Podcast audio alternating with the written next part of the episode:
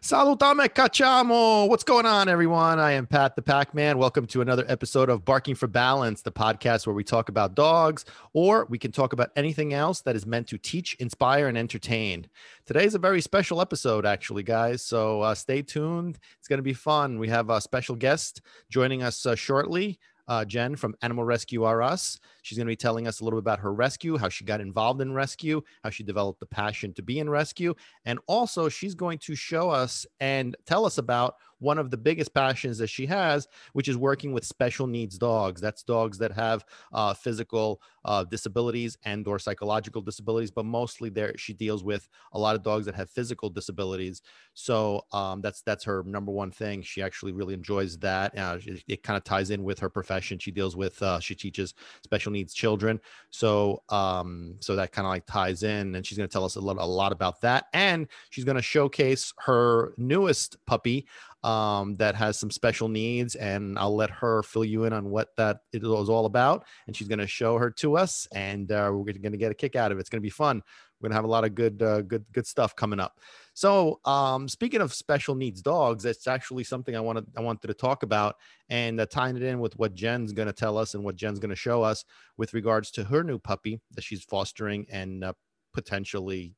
We'll see what happens with that. But yeah, so I want to talk a little bit about that. Dogs that have disabilities, dogs that have been abused. And that's obviously a touchy subject because obviously nobody, you know, me especially, does not want to hear about the fact that a dog or an animal, let me phrase that, an animal has been physically or psychologically abused, treated poorly, whatever the case may be. That really fucking pisses me off. I just want to kick their asses all over the place. The obviously, when it comes to an animal that has been legitimately abused, and when I say legitimately abused, this is the reason why I'm saying that, legitimately abused. A lot of people fall in love with the story of adopting a dog, a rescue dog. A lot of people have a perception that rescue dogs are all, you know, abused. They come from a terrible situations, which is not necessarily the case. A lot of times, and we're going to get into this on a separate podcast. I don't want to get into this now, but a lot of times people fall in love with the fact that they feel that a dog has been abused just because they have, you know, nervousness issues or aggression issues or whatever the case may be, even fear. And a lot of times, if not most of the time, those dogs develop those issues not because they've been abused, is because they have not been treated as dogs. They have not had owners who are responsible. And when I say responsible, I don't mean like poorly responsible. I mean that are willing to do what is necessary for a dog by establishing leadership, establishing directions, boundaries, and limits. That's really the cornerstone in order to get a dog that's happy, fulfilled, and well-behaved. If you don't do that and you're focusing on love and attention and treats and affection and the whole positive reinforcement, all that shit, you know, you're missing the point. So you're showering your dog with love, which is a portion of what a dog really wants and needs. So that's really where they go down the wrong path. And I know there's many people that are going to disagree with that, but because it's the truth. That's exactly the reason why. Not every dog that's aggressive or fearful or nervous or whatever has been abused. That is bullshit. You know, everybody wants to fall in love with that theory. That's fine. But getting back to legitimate abuse, which is going to be the puppy that Jen will tell us about and show us. This is a dog that had been physically beaten, and it pains me to discuss it, but I'm going to stay away from that. I'm just going to say, basically, one of the things that's very important with people that do adopt or have a dog that has physical disabilities or has physical disabilities and or psychological disabilities stemming from legitimate abuse, not presumed abuse, legitimate abuse. And so what we have to understand is that dogs live in the moment. And there's a lot of caring, kind, sweet people out there. And people want to make up for that dog's past. You know, they want to overload that dog for what they were missing or what had been done to them. And that's not a good thing. Remember, everything has to be about balance. Everything is about proportion. So if you want a dog, if you truly care about your dog and you want a dog that is happy, fulfilled, and well-behaved, that you got to get it in your head that what they need is balance of work, rules, and then reward. So the rules component is what's oftentimes a lot of people that adopt these kind of dogs don't put in place because they feel bad. They feel guilty. They just shower these dogs with love and affection and attention, and just they overdo it. And you're going to see with the dog that Jen's going to showcase, she's a puppy. And this is a puppy that is showing you a dominant side, a very excitable side. And this is a dog that, again, is gotten dealing with some physical issues from legitimate abuse. And it's easy to just fall in love. I mean, you know, I would fall into the trap as well. But I have to understand that if I want to make this dog grow up to be happy, fulfilled, and well-behaved, and not return this dog, because this is the dog, and you'll see how she interacts with Jen and how she is with Jen. This is a dog that needs structure, needs discipline, needs rules, needs boundaries, needs limits. So we have to implement that along with the love and along with the physical rehabilitation process that is required. That's all part of it, absolutely. But we can't neglect the rules component. We cannot neglect that. I'm sorry to say, you cannot neglect that. It's mandatory. And a lot of people fall into that trap where they feel bad for this dog. You know, they feel bad. Well, the poor baby, and you know what? Dogs live moment to moment. And what we end up doing is we hold them back. They're trying to move forward. They're trying to get past what they had been dealing with. But we keep them in that past because our energy, our emotions is so weak and so soft that we become like them. You know, they're unsure. They're trying to figure out what to do. They're trying to like recover from all this trauma, psychological trauma, but we're not letting them. We're keeping them in that past because we're just overloading them to try to make up for what they had been through. And we can't. You know, you cannot make up for what a dog has been through. It's not possible. So, you know, we can't overcompensate for their past. We can't give them we can't take away what they have gone through. It's impossible. You know, I mean, listen, I am amongst everybody would love to hop in the DeLorean on Back to the Future, grab this guy by the throat and just strangle him and avoid that dog going through all this kind of shit. Of course, but it's not reality. So we have to understand that if we want to make this dog happy in the present, which is where dogs live. They live in the present moment. They don't live in the past. They don't live in the future. They live in the present. They live moment to moment. So the moment that they are away from that situation is almost like, I see it as almost like a celebration. We should be celebrating the fact that they're not in that situation. So why the fuck are we keeping them there? Why are we making it so that they're staying in that situation?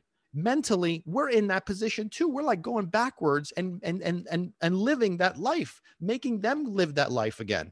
You know, they want to move forward. You know what I'm saying? So if you want a dog, and this is crucial, if you want any dog, needs work, rules, and then reward. It's that simple. Everything in proportion. Most of the time when dogs go down the wrong path, if not all the time, is when they're lacking that structure, that balance. Okay? When they're lacking that balance, and most dog owners that are loving, caring, sweet, kind people, they focus on the third component, the rewards, the love, the attention, the treats, the all that stuff. And they avoid the work and the rules. Without that, you got nothing. Okay. I don't give a shit what anybody says. Kisiki viscota, manchetu canolo, eat this cookie, do this bullshit. It's not that complicated. All you have to do is understand that a dog needs work, mental and or physical. They need rules, direction, boundaries, and limits. And then you could give them the rewards all you want, but part of the equation. Okay. And the same thing is when you're dealing with a dog that has physical disabilities, comes from a background of whatever, don't keep them in the past, you know, and you're going to see again with Jen's dog, this dog, you can't even tell that this dog has been through shit. And if you notice any kind of dog that has been dealing with that, you can't even tell. A dog that has 3 legs. I've seen dogs that have 2 legs. They don't know. They don't even recognize them. They don't even know. For them, they're just happy. You know what I mean? So by us overloading them, by making up from what they've been through, we're keeping them from what they can become. So you'll see, like with this puppy that Jen has, you'll notice how this dog is just bouncing off the walls with excitement, very energetic, very rambunctious, you know, very undisciplined, very dominant. You know, she's a little feisty little thing, you know? So if you don't establish directions, boundaries, and limits because you feel bad for what she's been through, then this dog is going to bulldoze right through you and she's going to become a problem. Not to mention the fact that you've done so much work with quotes around it, which is the opposite. You're avoiding giving her what she needs. And therefore you're creating a monster that's going to get older. And then you're gonna be like, you know what? I just can't deal with this dog. This dog's been traumatized so much that this is the end result. That's not the reason. The reason is not the trauma. The reason is not the past. The reason is that you did not put in place the formula of work, rules, and then reward. You just felt bad. You felt guilty. You wanted to make up for all the shit that she had been through. Comes from good intentions. I'm not saying that's not the case, but you're not doing your dog or that dog a service. You're actually going against what you should be doing. So, you know, I'm going to get into this whole thing in another podcast, but I wanted to get this out in the open because it's very important to understand that dogs live moment to moment. We have to make them go past the moment of this abuse, this trauma, this whatever you want to call it. Make them go forward because that's what they're trying to do. And we're holding them back. You know, let them go. Let them go. Let them move forward. Celebrate the fact that they're not in that situation anymore. Celebrate the fact that they're now in a safe, happy environment. But if you want them to be actually happy, fulfilled, and well-behaved, then you need to understand that they need work, rules, and then reward, not just reward. Otherwise, you end up with a dog that is just a destructive monster or disruptive monster, or a dog that you end up returning or putting down because you just can't handle it. And then you blame the past when it has nothing to do with it. They still need leadership, and it's your job to provide that. Okay. And so that's, if you fail on that, that's on you. Okay. You have the option, you have the opportunities, you need to put that into place. You have to understand, you can't feel sorry for what they've been through. The present is what matters. Where they are is what matters. You'll see Jen's puppy is not in an abusive situation, not in a bad situation anymore. She doesn't even realize it. So this dog is trying to just overpower because she's got that, you know, exuberance to her. And again, everybody's going to say, well, the reason why it's because of that. No, that's just her personality. Don't make excuses. Okay. Excuses don't help dogs. All these dogs that get returned and put down is because we feel sorry for them. We overcompensate for their past and we shower them with love and attention and affection, all that stuff. And we miss out on establishing directions, bounds, and limits, and working and stimulating and draining the brain and the excitement from a mental and or physical standpoint. It's that simple. The formula is simple. It's not, this shit is not that complicated. So this science and all this bullshit. You know what? It's not that complicated. Okay. It's not that complicated. You don't need all this, these quadrants and all this psycho bullshit. No, it's very simple. Work, rules, then reward. It's not that complicated. We'll get to that another time. If you guys have questions on that, let me know. And we'll get to that and we'll talk about it. What's going on, guys? We are joined here by Jen from Animal Rescue R Us. What's going on, Jen? Hi. How's everything going? It's good. I'm happy to be here. There you go. This is Barking for Balance. So remember, we're talking about anything that's on our mind. So rated R. Okay. All right. You always put a disclaimer out there. Yeah, we have to put the disclaimer out. Well, you know, by now everybody knows about my cursing style, so I'm not really too concerned. Oh, I know. Yeah. I know about that cursing. Yeah, I'm sure you do. So tell us a little bit about you at the rescue, a little Animal Rescue R Us. Tell us about that. So I'm Jen. I'm from Animal Rescue R Us. I'm the adoption and foster coordinator. What does that do? So as the adoption and foster coordinator, I help coordinate the incoming animals and place them into foster homes. So then they can be vetted and they can prepare for adoption. And then once that stage is complete, then I review applications, I contact references, I scope out the families, and then we set up what's called a meet and greet. Okay. So how long have you been involved in the rescue for? Or in rescue, I should say. I've always had pets. As a kid, I had umpteen animals. Okay. But I really. So you're one of those, I've had dogs my whole life, so I know it all kind of people? Dogs, cats, rabbits, pigs, the whole nine. The whole thing. So we definitely were an animal family. Although looking back, I'm like, you know, there's a lot that happened when I was a kid that I probably wouldn't do today. So it's a whole different experience for me. Like what? I mean, we had like rabbit hutches in the back of our, you know, yard. We had like pigs back there. We had shed cats, you know, those, we had a lot of. You had pigs in your backyard? We did. Wow. Did you make like salsiccia when you're done at the end of the year?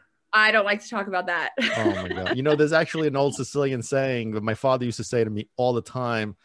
And if you know, back then kids were cool. Like, you know, with my age, you know, my age bracket, you know, your age bracket, but nowadays, wait, don't put us in the same age bracket. Close. All right. Similar age bracket. You're not even close. Whatever. Anyway, moving right along. I'm in my prime. You're kind of like, all right, slow down there, killer. Slow down with your prime. Anyway, so he used to say, this is the Sicilian saying is, a fine l'anno, no, era meglio non cercare porci che a fine l'anno faceva salsiccia, which means that. Do I even want to ask? Well, it basically means that when we're talking, they're talking about like their kids, that it was better if they had raised a pig as opposed to raising kids. At least at the end of the year, they would have ate some sausage. So I have to roll my eyes. I'm just saying. Anyway.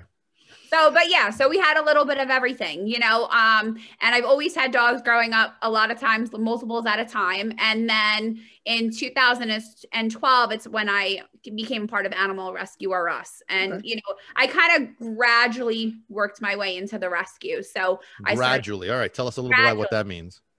So I just started off volunteering. I was looking for something to do. You know, some people know, some people don't, but my grandma passed away in 2012 and we were super, super close. And that really kind of like set me into like a downward spiral and things like weren't going well. I couldn't like quite get myself together. And so you were a little depressed, you mean? I was more anxiety. I had a lot of anxiety actually, because there was like a lot of things that were tied to her passing that kind of just put me over the edge. So I was really looking for something to focus on other than what was going on in my life. And how old were you at the time? So this was in 2012. So 8 years ago, 9 years ago. So now you're making me do math. You want a calculator? 25. I was like 25. So, you know, I was young and I needed something to focus on, you know, in addition to work, because work kept me busy during the day. And then after work, everything was kind of falling apart. So I was looking on Facebook and I was just kind of like, you know, looking at rescues. So you were looking to get involved in the animal community? I was. We had just adopted, my husband and I had just adopted a dog together. Her name was Miley. She was from Bergen County Animal Shelter. And that kind of got the wheels, you know, rolling because I was never a kid that had only one dog or one pet. I always had, you know, the zoo. So once we got Miley, I was like, I need a second dog because we always had a second dog. And you know, they're pack animals. So I felt like, you know, naturally I should have a second dog. So I was pushing for it. My husband didn't want it. So I was like, all right, let me get involved. Like, right. Like if I can't bring another dog into the house, I can at least do something to help other animals. So that's what I did. So one day Christina had hosted from Animal Rescue R Us that she needed volunteers. It was right in Paramus. I was like, perfect, close to my house. And Christina is?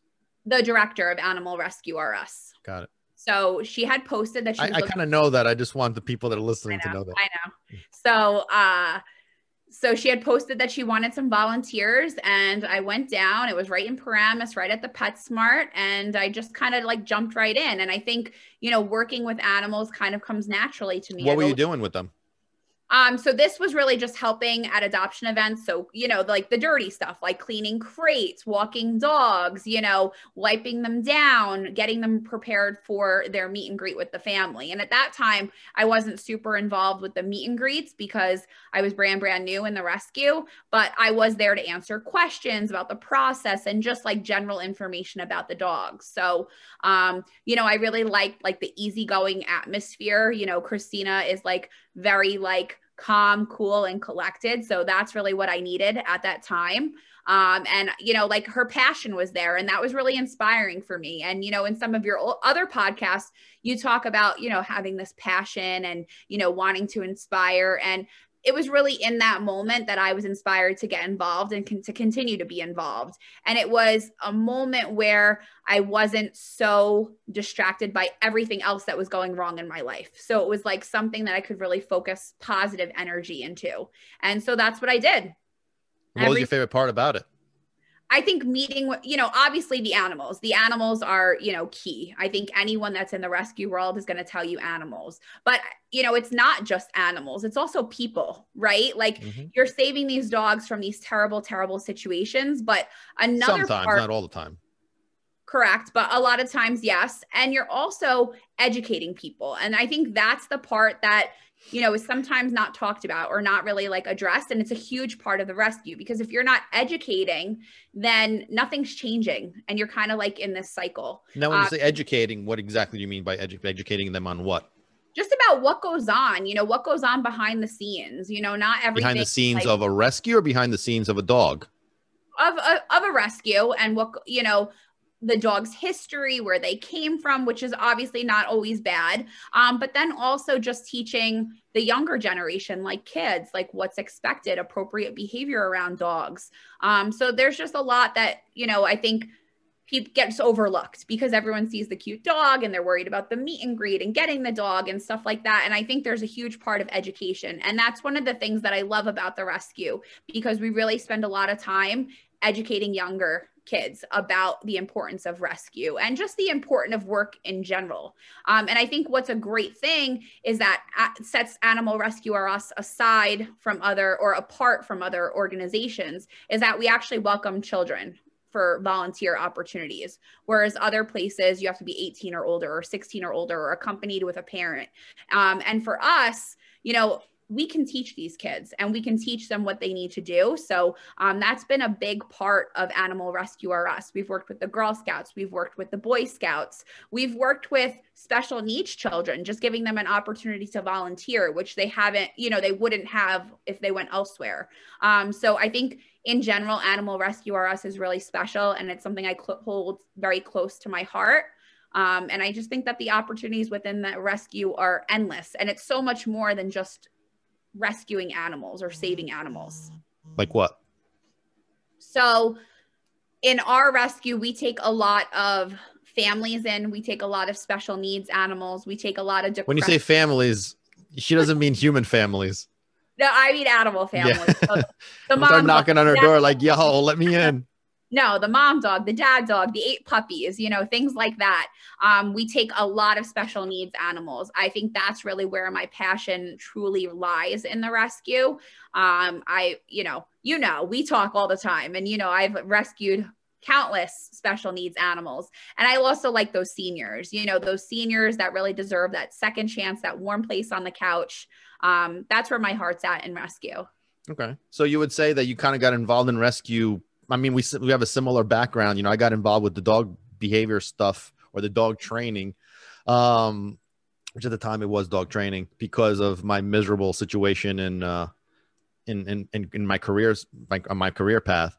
But how do you feel like with this whole coronavirus situation? How do you feel that that's been helping, or how do you feel that that's been affecting the rescue?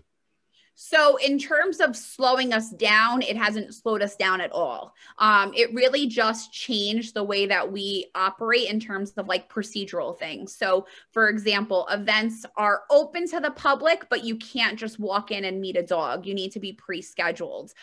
Everything is, you know, you get an hour time slot, and then a new, you know, group of dogs comes in. So not all the dogs are, you know, in one room at the same time. Like there's a lot of crowd control that goes on, sanitizing materials, obviously, you know, PPE and, you know, social distancing and all of that kind of stuff. So it definitely changed the way that we did things, but I wouldn't say that it hurt the rescue. What about from an adoption perspective? Did that kind of like limit your ability to want to adopt to certain people, or to people in general, because you're worried about the fact that they're doing it just because now they have some time or extra time on their hands, and then at some point they're going to start returning those dogs? Or did that not affect you guys whatsoever?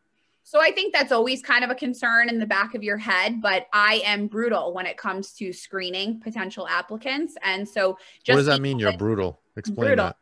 I mean, I guess if you know my personality, you know what that means. I do, but I'm trying to, like, you know, let's share the wealth. So, I mean, I scrutinize every single thing on an application. And even though you're not, when you get the application, you're not speaking to the family over the phone, you get a vibe. You get a vibe on what's on paper, you know, and then based on that vibe, you either cut it, you know, and then move on, or you move forward with the process. And so, you know, I'm a big kind of fan about, like, you know, it's all about the vibe. If you have a good vibe, you move forward. If you don't, you nix it. So the concern of these people returning dogs after, you know, everything gets back to normal was never something that you were concerned about. You just based it on their personality, that this was not the kind of person that would do that.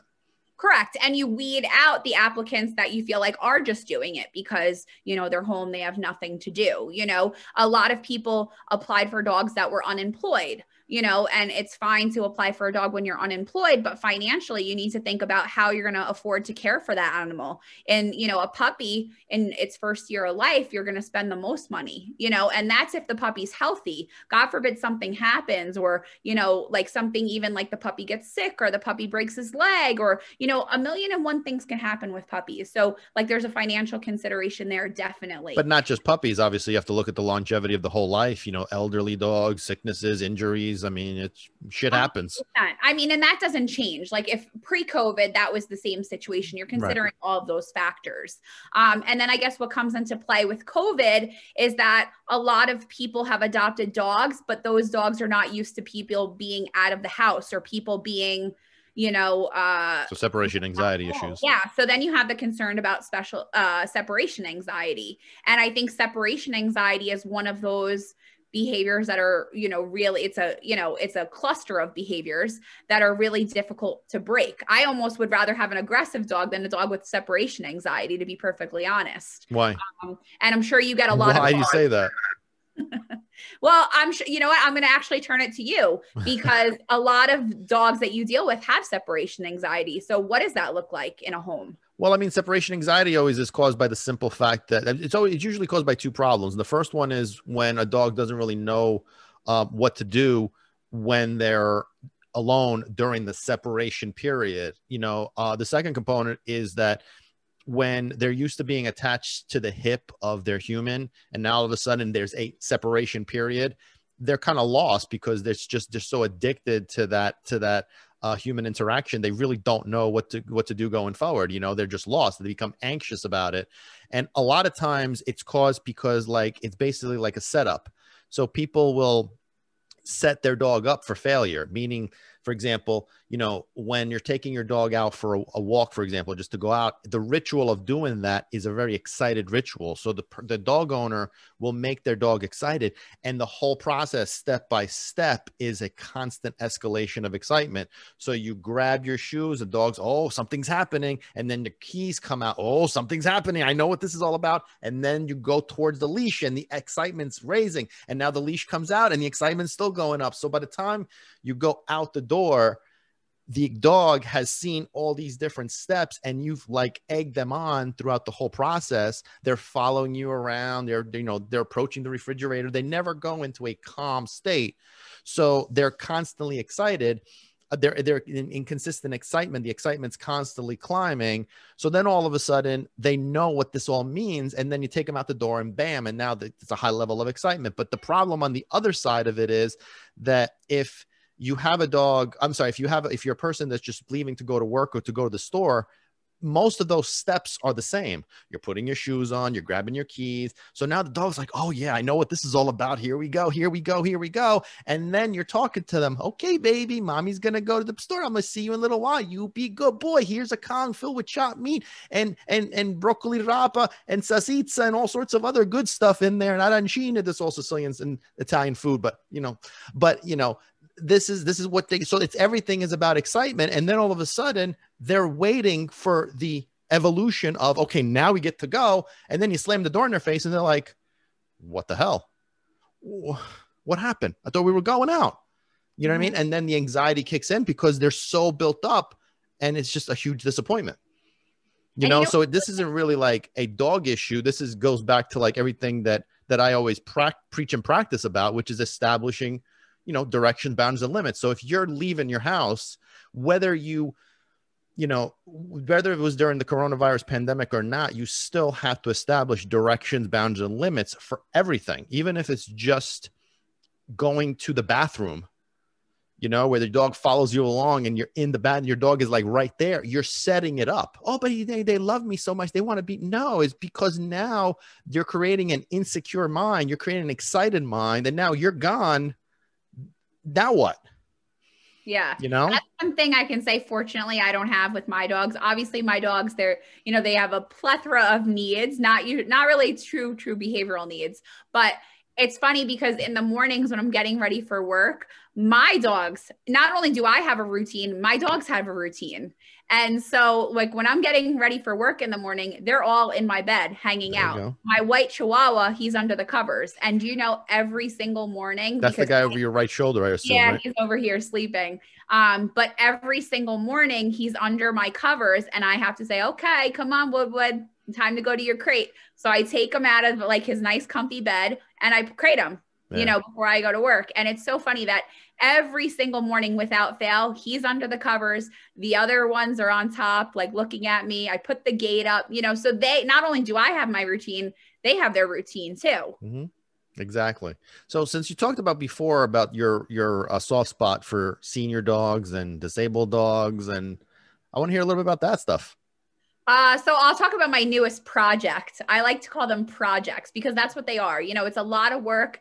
It's a lot of effort, but it's so rewarding. So I recently took on, at the time she was 8 weeks old when she came to us. Now she's about 10 weeks old. Puppy. She's a Boston Terrier pit mix. She came to us from Alabama, and unfortunately she was severely, severely abused. Actually, where she was found was abused by a human? Abused by a meth addict, actually. Beautiful. Great. Yes. Yes. So she has a lot of neurological issues, brain damage. She is blind in one eye. She has difficulty supporting herself. And so we've been doing a lot of rehab with that. She's been going to the doggy chiropractor. Every week we drive to Brooklyn and we go to the doggy chiropractor. And we've been doing a lot of rehab at home. So, before, when I first got her, I used to have to hold. Wait a minute. We have to talk about this. What's this doggy chiropractor situation about? Is this like literally a doggy chiropractor? Yes. Okay. Yes. Tell us about that. What's his name? His name is Dr. Doug Willen. And he's in Brooklyn. We've been working with him for a couple of weeks. He actually also has a show on YouTube. And we've been going to him. He's been volunteering his time to assist us because he's volunteering his time. That's awesome. Yeah. He's really passionate about special needs animals, just as we are. And he really wants to see if his work can make a difference in our quality of life. And, since we've been going to the doggy chiropractor, I have seen like little glimmers of hope, What does he do with them? So he, feels their spine, the alignment. In her case, she was really brutalized on her left side. So there's a lot of damage. So like when you hold her up, one of her legs pops up. And so he works a lot on that to kind of bring it down.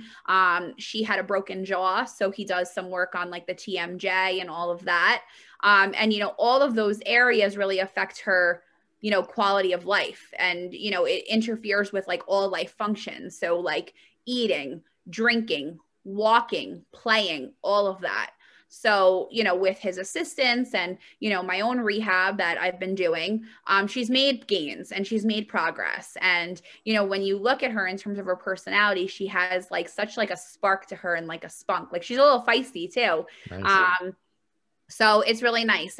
But she is probably, I would say, out of all the dogs that I've rehabbed, she's the toughest case. And I think she's like one of the most saddest cases as well, because you have her at your home, correct? I do. I actually have her in a pack and play in my living room. Well, we're going to be meeting her shortly. Yeah. So quick story about that. My husband's name is Joe, and I always, I bring him along on all my adventures, and a lot of times I bring dogs home and things like that. And the one day he came home, and I had this pack and play, like the kids' pack and play packed, set up in my living room. And he's like, "Jen, why is there a pack and play in the living room when we don't have any kids? And I was like, oh, it's for my baby puppy. Don't worry. So you thought something else was going on, huh? I don't know what he thought was going on. But oh, you know exactly what he thought was going on. So, but we do have, do I have to start a college fund? So we have a pack and play set up in the living room for my baby puppy, you know, which. Now, let me ask you a question. Is this a puppy that you're rehabbing to adopt, or is this a puppy that you're rehabbing and it's already been adopted, if you know what I'm saying? Wink, wink. So we haven't gotten that far yet. Got it. Okay. We'll just keep it at that. Understood. Okay. It's moving along. Yeah. You know what? My rehab cases, they're like the toughest to let go. Some of them I can let go, no problem. Others that are, you know, really take a lot of time and energy and like you get attached. You get attached. Like there's, you know, a regular puppy cream of the crop, what I call, those are easy for me to let go, you know, because you let them go to make room for another one. How did you get involved with this, like the special needs dogs? Like how did that come about? So I pretty much have a background in special needs. I'm a special needs teacher. I'm a behavior specialist in a school district. Humans though, right? Humans. Yes, right. Humans. So, but it, you know, it makes us kind of alike in some ways, because my day-to-day job is dealing with special needs children that have a lot of behavioral difficulties. And for you, you're dealing with dogs that have behavioral difficulties, or and, you know, owners. And dog owners that have some behavioral issues too, but we'll leave that alone. So, you know, I was always passionate about special education. I knew going to college, like right out of high school, some people don't have a plan. I had a plan. I knew I was going to school for special ed. Why? What was that your plan? So I have a cousin that's on the autism spectrum, and he used to come around a lot more when he was younger. And we just had a connection. Like he was nonverbal. He was severely, severely autistic, but you know, I talk about this vibe, right? You have this vibe. And so I think there's a connection there too. So for whatever reason, we had a great connection, and that really inspired me to get into special education and want to make it. So it's because of your cousin you got involved in that. Yeah. And then I've worked with a lot of families since then, you know, and those kind of kids kind of almost become your kids. You know, you put your, same like with the dogs, you put your blood, sweat, and tears into it.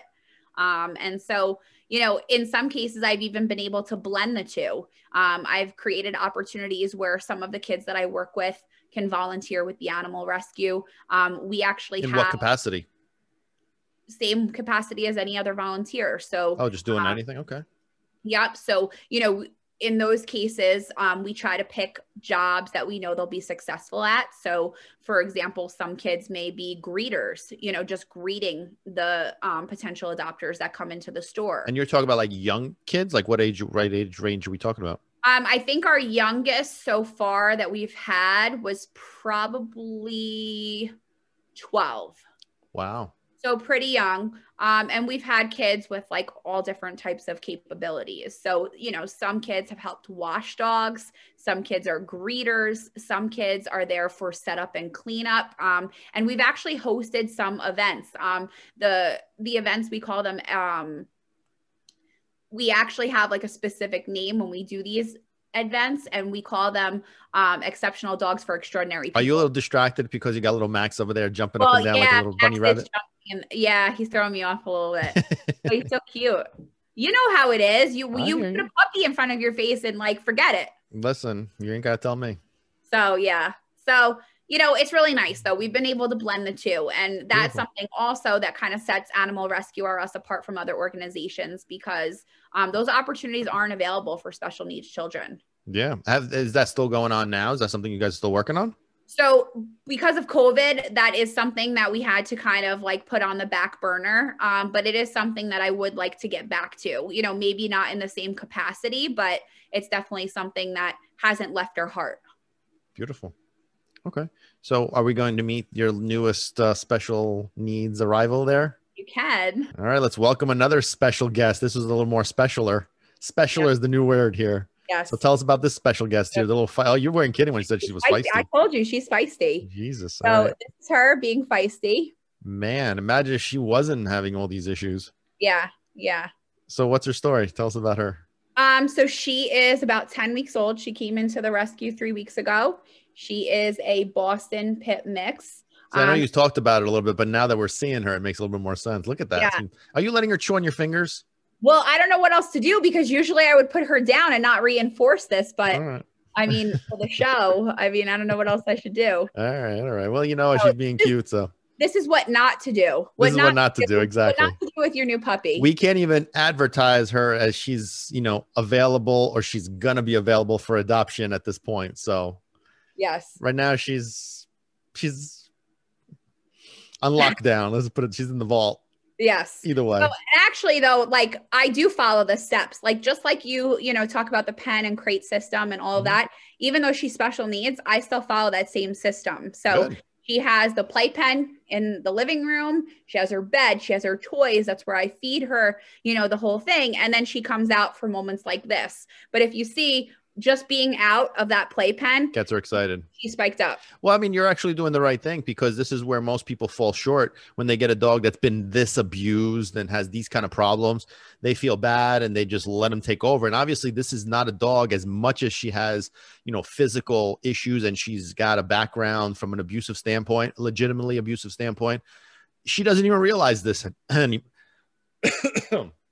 Try that again. She doesn't even realize that's the case anymore. She's moved past it, and now she's trying to get better. So a lot of people would do the opposite of what you're doing, is they just start spoiling them and letting them get away with murder because they're trying to overcompensate for the past. They clearly, look, this is not a dog that's living in the past. And you talk about this a lot, right? Dogs live moment to moment, right? Mm-hmm. So whatever happened to her, that's besides, exactly. That's besides the point. And now this is where we are now. So now we need to help her. I mean, clearly this kind of dog could definitely go down the wrong path based on her high level of energy and excitement, and the fact that she's so rambunctious and a little bit on the dominant side there too. You know, this is definitely a dog that could go down the wrong path, going into a household that doesn't get that. That is just about just love and food and rewards and affection and all that kind of crap. Yeah. So she's definitely, a little feisty. And, we were talking about the other day, because I've actually never seen a dog quite like her, that they come out of the pen and they're me just taking her out of the pen spikes her up. Right. So a lot of times what happens is I go to take her out of the pen, and we get halfway up the pen and I have to put her back down, because I'm trying to kind of keep that level of excitement low. Right. And so a lot of people, that might be frustrating towards, because, you have this cute, 10-week-old puppy, regardless of special needs or not, you have this new puppy, and all you want to do is play and hold and touch that puppy. Mm-hmm. And, they're only cute, small and cuddly like that for so long. So you don't want them in the pen, because you want to eat up that time with them, but at the same time, then you're reinforcing those bad habits and you're letting them stabilize up here. Amen. So what would you recommend to people that get dogs, whether like in this case, they have some legitimate background, legitimate baggage, what would you tell a new dog owner? Not necessarily new dog owner, but somebody who's adopting a new dog or a puppy. What would you tell them to do? I mean, personally, the background to me is really nor here nor there, the background that happens, but now they're with you. So it's a clean slate, a new beginning, right? So now it's up to you to establish those structure, boundaries, and limits for them. So, that's not dependent on their past. That has nothing to do with where they came from. So I think the first thing people need to do is they need to get the necessary supplies. So if you're bringing home a new puppy, you need the pen, you need the crate system, you need, a towel, some toys, things like that. You need the slip lead. So I think that's super, super important. And a lot of people, they're oh, I'll just gate them in the kitchen, or, oh, I'm just going to use the pen. Why is the kitchen not good though? Well, the kitchen, if you think about, that's the center, where a lot of stuff happens, and the smells and the, you're cooking something, you can taste it. Your mouth is watering. And I think that's torture for an animal. Plus I think for my personal opinion, the sanitary, reasons of it, I wouldn't want an animal kept in my kitchen, just I wouldn't let cats go on my countertops kind of thing. I just think it's not sanitary. So I got to get my little puppy. She's running away. Go get her. You don't want her to run off. This is a disabled dog that has so many problems, and look at her. She's just living life. Well, I had to put her down because she was biting me. But you could put her back in the pen if you want. So this way you could, I know. Do you hear her growling at me? Yeah. I'm telling you, this is a good example of a dog that has, 10 weeks, has a baggage, abusive situation, physical damage, and can't even tell. And she's still fresh. Mm-hmm. This is where people always make the mistake and they feel sorry. They feel bad for a dog. Oh, but the poor baby, but it's been so bad. Look at she's suffering. No, she's not. She's trying to move past all that stuff. It's us that keep them in that past. And then we wonder why they're continuing to misbehave. They're continuing to get worse and they're continuing to show, you know, disrespect or bad behavior or whatever you want to call it. It's because we held them back. She's trying to dominate me right now. That's right. Exactly right. Look at that. 10-week-old, physical issues, nothing. 10 weeks. Problem child. Yep. Physical issues. See, take notes, people. It's all about one simple factor. Yep. So directions, boundaries, and limits. Personally, I don't treat her any different than any other, you know, dog that comes through. Like, and why is that? Her structure is the same. You know, why is that? You should feel bad for her. I mean, she's got all this baggage. You should spoil her. Because I want a well-behaved dog. And if you spoil her from like the it's hard to take that back. You know? But the poor baby. I mean, I don't understand you. I mean, you're the poor baby. Listen, when she's biting your hand, that's when you want structure, boundaries. Yeah, but the poor baby, she's biting your hand because, you know, she's teething and she's trying to get your attention and your love. She wants you to love her.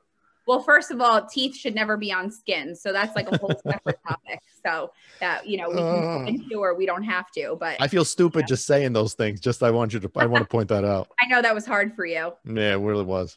So anyway, but she's like, you know, behaviorally, she needs some work. You know, not only does she have like these physical issues that need to be addressed, but behaviorally, you know, she's tough. She's a tough dog. But this is actually the perfect case of people that are not, that would feel bad for this kind of dog and just shower her with love, attention, affection, and food and toys and treats and all that shit. And this would just magnify. This would be a dog that within, I don't even think that would last 3 months and they would be back. She's tough. Like, let me tell you, she really is like, and we're not even talking about the disability issues. We're talking about just the mental issues. I'm talking about her like behavior, like her behavior is atrocious, but it's not behavior. This is just her personality. Yeah. So if you take away the abuse and you take away the disabilities, this is what you got. I don't even think about that with her. Yes. But that's my point. That's why I think it was great. The way it went was because that's exactly the point that we were trying to make, is that you don't care about that because you shouldn't. She's not in that position anymore. Right. You know what I mean? Like when I tell people I don't care about where they came from, it's not that I'm heartless or I'm disrespectful about it. It's that my job is to help the situation from now going forward. I can't go back in time and fix that. And most of the time, if not all of the time, when we are stuck in the past and we keep our dogs stuck in the past, that's why they have these problems, because we're keeping them there. They're trying to move forward and we're keeping them back, you know, because you're so impacted by this negativity. How can you be a leader when you're just weaker than they are? Yeah, you can't. You know? And she would steamroll you. Like if she was allowed to, she would like steamroll you. Exactly. So what would you recommend to people who are looking to, you know, bring a new dog home that has like, you know, this kind of baggage from an abusive standpoint or from a disability issues? You know, obviously that comes with medical issues, financial responsibilities, commitments of care. So what would be your top recommendation for somebody who's looking to bring in a dog who has these kind of issues?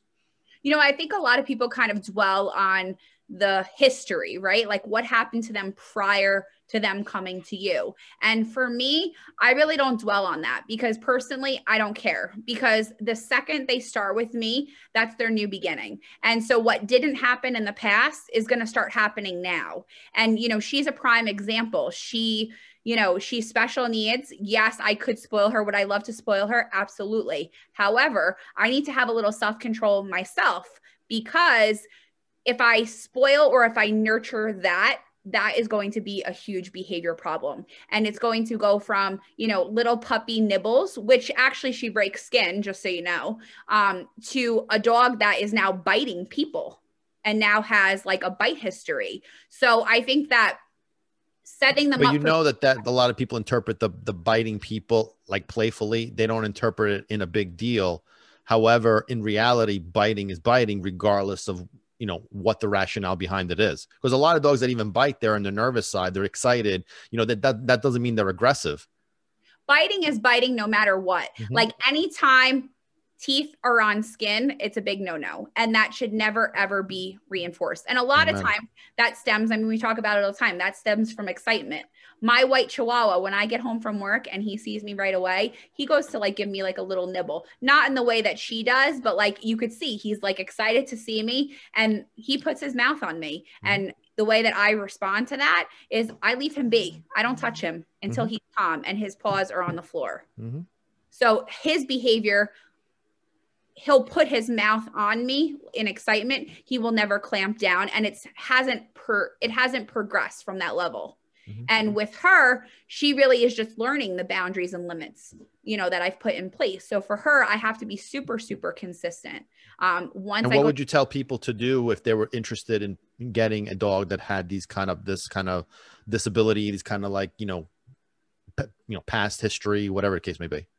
So I think there's different levels of disabilities. For example, my Chihuahua, he has vision issues and he's on just drops every single day. So to me, that's very minute. That's not a big deal. I just make sure that, you know, he has his drops, his eyes are lubricated. But this isn't what you would do. I'm talking about like, what would you tell a new adopter? Like, what would be the recommendations for a new adopter that's looking into this kind of dog? What would you tell them? Or what would you be looking for if this would be a good fit? Well, I think, you know, to adopt a special needs animal, I don't think it's for everyone. So I think that people need to kind of know their limitations. So where I was going with the Chihuahua was that my Chihuahua, not really a big deal, right? You put eye drops in and he's good to go for the day. And you put him again at night and he's good to go. Not a lot of attention needs to go into that disability. For my puppy, not only does she have eye drops because she's blind, her jaw was broken. What's her name, by the way? So we're between names. Call her. So it was Oopsie Daisy. You know, that's what she came with. Christina loves Oopsie Daisy. I thought she looked like a little nugget, so I was calling her Nugget initially. And lately, I've just been calling her Baby Puppy. Okay. So well, guys. Vote on those three options. Yeah. So, I mean, you know, I have unique names for my pets anyway. So, you know. So I didn't mean to get off track, but you were saying my puppy. So I was wondering if there was a name. So I'm sorry. So what you were saying about the. So I was just saying that, you know, like there's various levels of like disabilities and needs for all animals. So, you know, my Chihuahua that has special needs is not really what I would consider something that requires a lot of energy or time or maintenance, right? You make sure he has his drops and he's good to go. Whereas a puppy like this, she has a plethora of issues, you know, physical, mental, you know, and then she has these behavioral issues on top of it. So like what behavioral issues? So right now she's learning that there is structures, boundaries, and limits. And so, you know, she's very, very mouthy. And, you know, you have to be careful with that. She's mouthy and she has a dominant personality. So those two things together, you know, really need to be addressed to put her in the best situation moving forward. If it's not addressed, then I'm going to have a dog that's out of control. Right. So have you ever encountered a situation where you had returned, like you had a dog return to you that was either a puppy or an older dog that you knew had no behavioral problems because they were in a household, in a foster, in your household, where with structure, with direction, boundaries, and limits, and then they get adopted out, and now all of a sudden they get returned a year later, 6 months later, whatever, because now all of a sudden they're being aggressive, they're being misbehaved, they're being whatever. What do you attribute that to?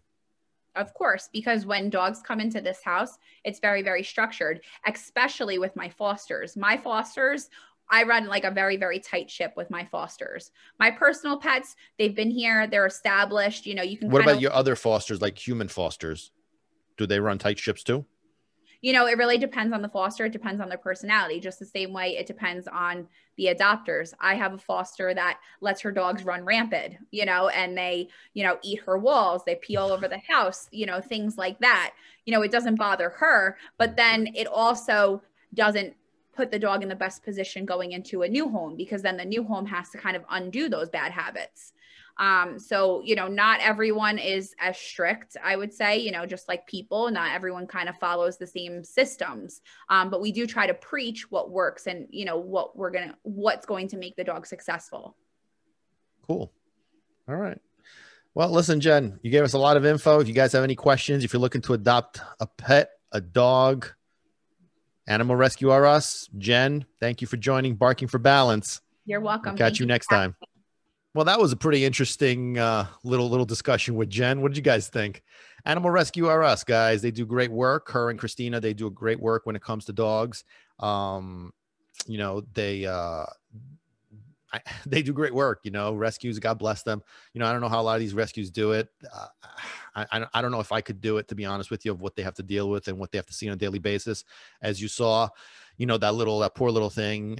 See, I'm doing it too. I'm getting a little, you know, get a little emotional, feel sorry, but you know, how could you not? I mean, honestly, you got to be heartless to not feel angry or sad, or, you know, you gotta, you know, but again, when I work with my clients, you know, and I enter a situation like this, the first thing, as you saw from Jen as well, is you can't feel sorry for them. You know, you can't feel sorry for what they've been through because they're not in that situation anymore. So why continue to harp on the past? Why continue to deal with it? I mean, is it upsetting? Of course it is. Of course, it breaks my heart, pisses me off.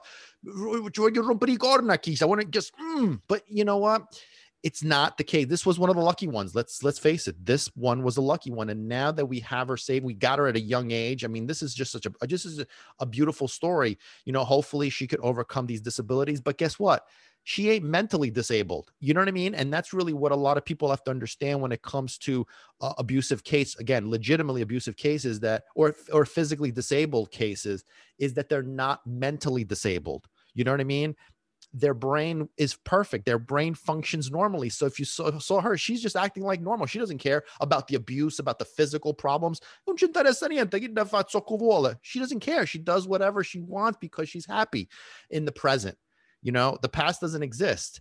Our job, and Jen is doing a great job with that, is she's helping her move past that. You know, she's helping her, you know, come out of that past and move into the future, into the present, and lead her into the future. And that's kind of like what we need to do as leaders, is do exactly that's why it's lead her into the future, starting from the present, you know? So, to me, it's a happy ending. It's a great story. Like, I pray that she recovers from all these physical ailments and all this kind of stuff. But at the end of the day, like I said, mentally, that dog is in great shape. So, you know, she's going to live a happy life, and she's going to be in great. So, you know, it's a happy ending. She came out of that. She was safe.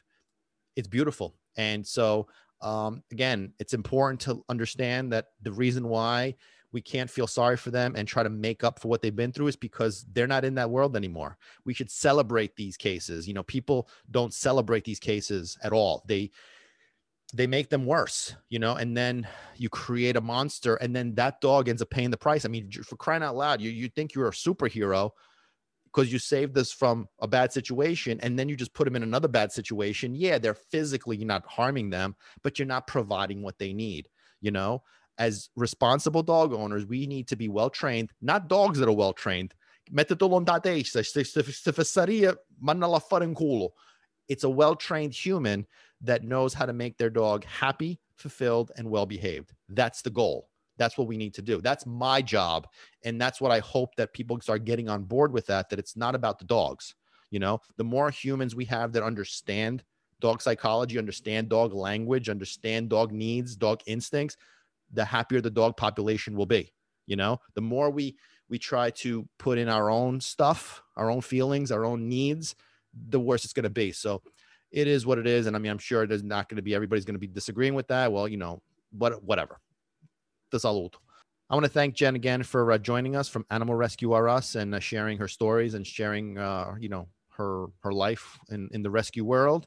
And you see my little board back here. So make sure that if you want your dogs featured, and if you guys ever are involved in rescues or no rescues or shelters or whatever, and you want your pet up there, they're available for adoption. Let us know. Direct message us, and let me know. Let us know, and we'll showcase that that pet, cat, bird, dog, lizard, whatever. We'll put them up there, and we'll showcase them for you. All right. So let me know about that. Hope you guys enjoyed this episode of Barking for Balance. Remember, dogs live in the moment. We should try to do the same. Let's live in the moment, because the present moment is what exists. Past and future do not.